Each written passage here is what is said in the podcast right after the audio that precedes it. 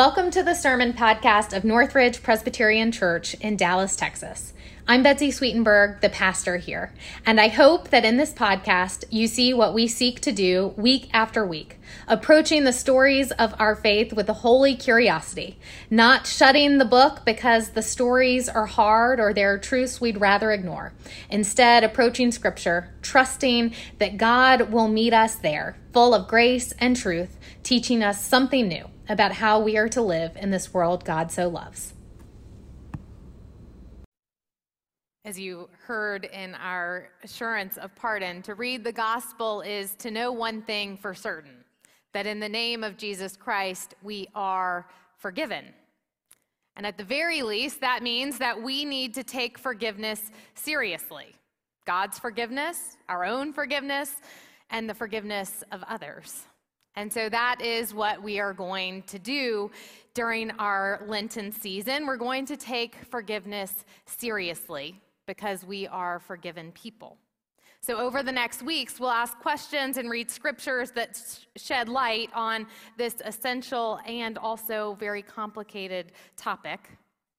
I want to say from the outset that there are no promises that come Easter we will be experts in forgiveness because forgiveness is more art than science.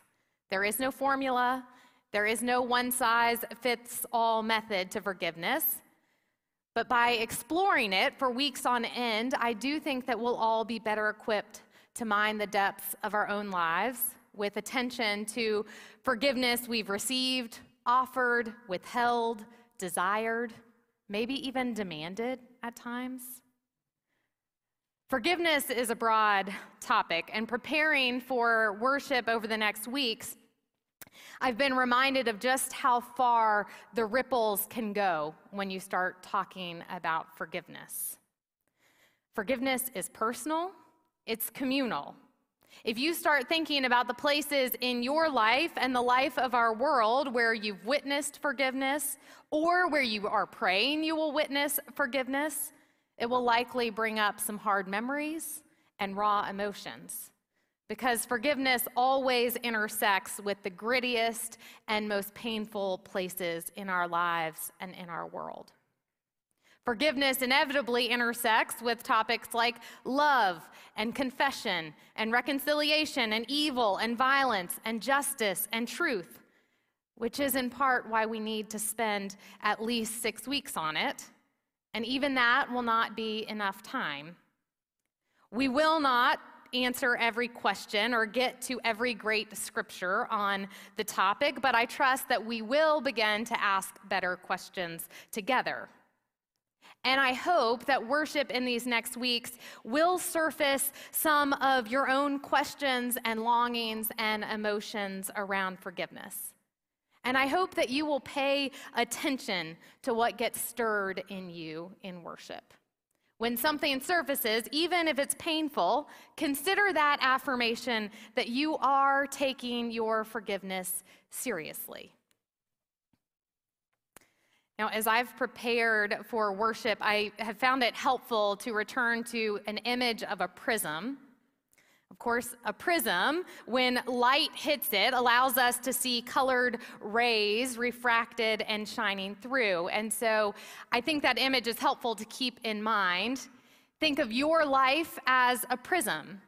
And imagine God's forgiveness that we proclaim week after week at the confession as the beam of true light that shines through the prism of your life. And it gets refracted in different ways, which means that we see different things. So sometimes the light you see might be red. Another time it might be the full complement of colors. Sometimes the rays might be short and glittery. Other times they may stretch far off into the distance.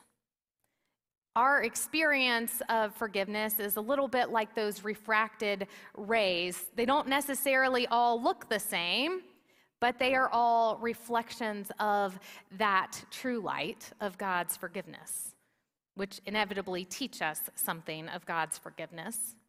And so, as I've thought about worship in the next weeks, I've thought about rays of light. Each week, we'll hone in on a different ray of light that is being refract- refracted through the prism of our lives. But to talk about forgiveness, we have to define it so we all know that we are speaking the same language. And so today we're going to ask and attempt to answer the most obvious question what is forgiveness? Now, I'm reminded of the pastor, Reverend Dr. Charlie Shedd, who served a Presbyterian church in Houston for many years. Charlie and his wife, Martha, were well known for their many books and articles and classes on marriage, parenting, and family life. Many years ago, Charlie and Martha taught a course on parenting titled How to Raise Children. I want you to know they taught that course before they had any children. Then, after they had children and their children were young, they taught the same course and they titled it Suggestions on Raising Children. And then, when their children were teenagers, they taught the same course and they titled it Feeble Hints from Fellow Strugglers. So, that is what I offer you today and in the weeks ahead feeble hints from a fellow struggler. Before we turn to scripture, let's pray. Spirit of the living God, with your word, melt us, mold us, fill us, so that we may be shaped by the word that you have for us today, and that we may live as people who know that your spirit has fallen afresh on us. In your son's name we pray. Amen. Our scripture comes from the Gospel of Luke, the sixth chapter, verses 27 through 36. But I, that is Jesus, say to you who are listening, love your enemies. Do good to those who hate you. Bless those who curse you. Pray for those who mistreat you. If anyone strikes you on the cheek, offer the other also. And from anyone who takes away your coat, do not withhold even your shirt. Give to everyone who asks of you, and if anyone takes away what is yours, do not ask for it back again. Do to others as you would have them do to you. If you love those who love you, what credit is that to you? For even sinners love those who love them. If you do good to those who do good to you, what credit is that to you? for even sinners do the same. If you lend to those from whom you expect to receive payment, what credit is that to you? Even sinners lend to sinners to receive as much again. Instead, love your enemies, do good, and lend, expecting nothing in return. Your reward will be great, and you will be children of the Most High, for He Himself is kind to the ungrateful and the wicked. Be merciful, just as your Father is merciful. This is the word of the Lord. Thanks be to God. Were you listening? Did you hear what word was not mentioned in that scripture? Forgiveness. And yet, I do think that this scripture offers us some important clarifications to keep in mind when we talk about forgiveness and a working definition. And so that is what I want us to unpack today the two clarifications and then a definition. The first clarification comes from that question Were you listening? Jesus opens by saying that these instructions are for those who are listening. Now, that's what we do when we come to church on Sunday morning. We listen for the voice of God so that we can leave this place and go live out God's commands in the world. In the name of Jesus Christ, we are forgiven, we hear on Sunday morning. And that's the good news that we come back to hear week after week after week. Forgiveness begins with God, listening to that good news. I'm curious, though, how often you've heard this good news proclaimed on Sunday morning, only to leave this place and return to life just as it was before worship started. You drive home and you find yourself immediately annoyed and maybe resentful that yet again your neighbor has left toys in your driveway and you can't even pull into your garage.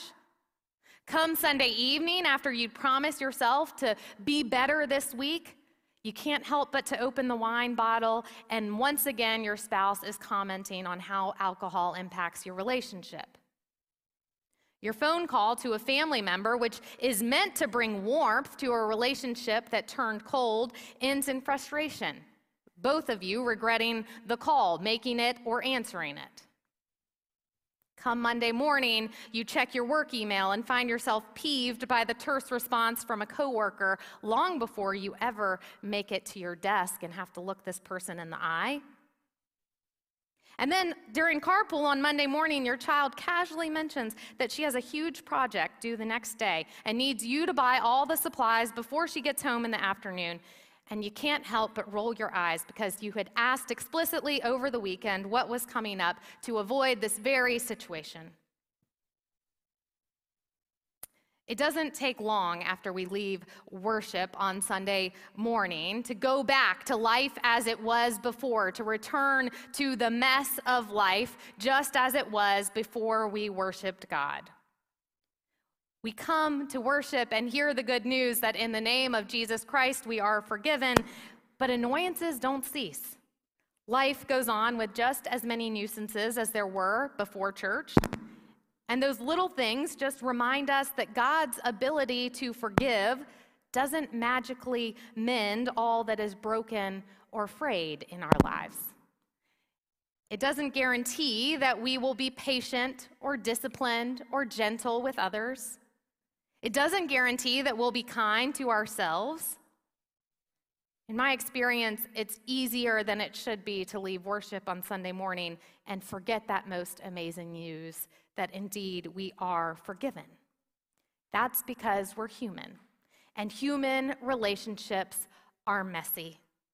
And we can't forgive in the way God forgives us. So, that is the second important clarification. When we talk about forgiveness, human forgiveness is always, always different than God's forgiveness. Remember that prism? The light of God's forgiveness that shines through our lives, it stretches, it bends, it gets distorted. That's how the refracted light comes out. Our forgiveness will never be the same as God's forgiveness. So that's why we keep showing up week after week to hear that good news. We won't get it from anyone or anywhere else in our lives. And yet, anytime we see a ray of forgiveness in our lives or the lives of others, we can be sure that it starts with God. Forgiveness always begins with God. So, those are the two premises for our conversation about forgiveness. One, it always begins with God, and two, God's forgiveness is not the same as human forgiveness. But as Jesus offers his tangible instructions, I think he gets us close to a working definition by telling us very specific action items. Listen to what he says to do Love your enemies, do good to those who hate you, bless those who curse you, pray for those who mistreat you. If anyone strikes you on the cheek, offer the other also. And from anyone who takes away your coat, do not withhold even your shirt. Give to everyone who asks of you, and if anyone takes away what is yours, don't ask for it back again. So I wonder when you learned how to hit back. I grew up right in between two boys. I credit my loud voice and ability to project for all the opportunities they gave me to speak over them throughout childhood. There was a lot of rough housing in my house, and there were plenty of arguments that were solved without using words. And I can tell you that not once in my childhood did I witness either of my brothers offer the other cheek in the midst of an argument. And I certainly didn't offer mine either. Now, whether you learned it from a sibling or elsewhere, early on, the world teaches us to punch back. But Jesus says the opposite. all of these scenarios he lists back are a punch in the face being hated, being cursed, being mistreated, a literal punch in the face. And with every example Jesus spells out, he says, don't do the instinctual thing and punch back. Do the opposite. When you get punched in the face, refrain from punching. And that is the simplest definition I have been able to craft about human forgiveness, not punching back. Now, I want to be clear about what I'm not saying with this definition. I did not say that forgiveness is when you get punched in the face and you choose to forget. Forgiveness is not forgetfulness. Forgiveness is amnesty not amnesia. Sometimes these words of scripture, just like forgiveness, they get confused for affirming or condoning awful actions from others. But that's not what Jesus is saying. Jesus is actually offering us a way to choose amnesty. Do good to those who hate you. In other words, say by your actions, However much you hate me, I will not hate you. You don't get to turn me into a monster. Bless those who hate you. In other words, mind your speech. Try not to lose your temper. Pray for those who abuse you. In other words, sometimes abuse is incredibly difficult to become disentangled from. But remember that God is always as much a part of any story as you are. So in prayer, ask God to be present not just to you, but also to your enemy. Offer the other cheek. In other words, not just don't get into a fight, because then there's still really no difference between you and them. But don't let those who hate you think that you can be intimidated by violence. Don't withhold your shirt. In other words, surprise your enemy with generosity. Show them you have not become like them. Give to everyone who begs. In other words, remember that even when you can only think about how you've been hurt, there is always someone worse off than you, and reaching out to them is a way of rescuing yourself from self pity. Don't ask for your property back. In other words, remember that you will lose everything when you die. So live in a way that your possessions don't define who you are. Get punched in the face and resist the urge and the instinct to punch back. That is what is leaking, lurking just underneath the surface of each of these instructions. Forgetfulness is not part of the equation. Forgiveness starts with the decision not to be defined by resentment or antagonism. But this is where forgiveness ripples into a lot of other areas. And so I think it's helpful to name what it is, but it is going to overlap with a lot of other things. Forgiveness is not condoning violent actions, forgiveness is not love, forgiveness is not reconciliation either. Forgiveness is simply the choice not to punch back. Because to punch back is to say, in one way or another, this must be all there is. There could be no other end to this story than broken noses and a mouthful of blood. But when you choose not to punch back, the most amazing thing happens. The story shifts. Refusing to succumb to violence is how we bring God back into the equation. It's a way of saying that God's power to weave grace and mercy back into the story and bring good out of evil is greater than our power as humans to ruin the story. And oh, how tempting it is to believe that we have the power to ruin the story. Not punching back allows us to build towards things like love and reconciliation. But forgiveness is the choice not to punch back. I want you to think about that this week. I want you to think about your own definition for forgiveness. And as you think about it, ask yourself if you've confused forgiveness with forgetfulness. Or if you've confused forgiveness with condoning violence or reconciliation or love. Then ask yourself where forgiveness has shown up in your life. When have you resisted the urge to punch back? When have you given God the chance to weave grace and mercy back into the parts of your life and your relationships that need it the most? We're working our way toward the cross, the ultimate symbol of God's forgiveness. And Jesus' instructions are a foreshadowing of Jesus' own journey to the cross. Maybe you heard it as I read his instructions, but Jesus went to the cross because he loved those who hated him. And as he went to the cross, he was cursed, abused, stripped of his clothes, he was humiliated. And yet, at every step, he modeled what it means to resist the urge to punch back. He didn't forget what had happened, he did not choose amnesia, he did not choose violence. He began to show us a model of forgiveness. Now, I know God's forgiveness is not the same as humans' forgiveness. We cannot do what he did.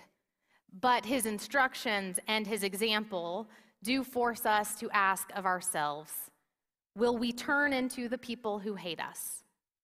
Or will we trust that God's power to bring good out of evil is greater than our own power to ruin the story?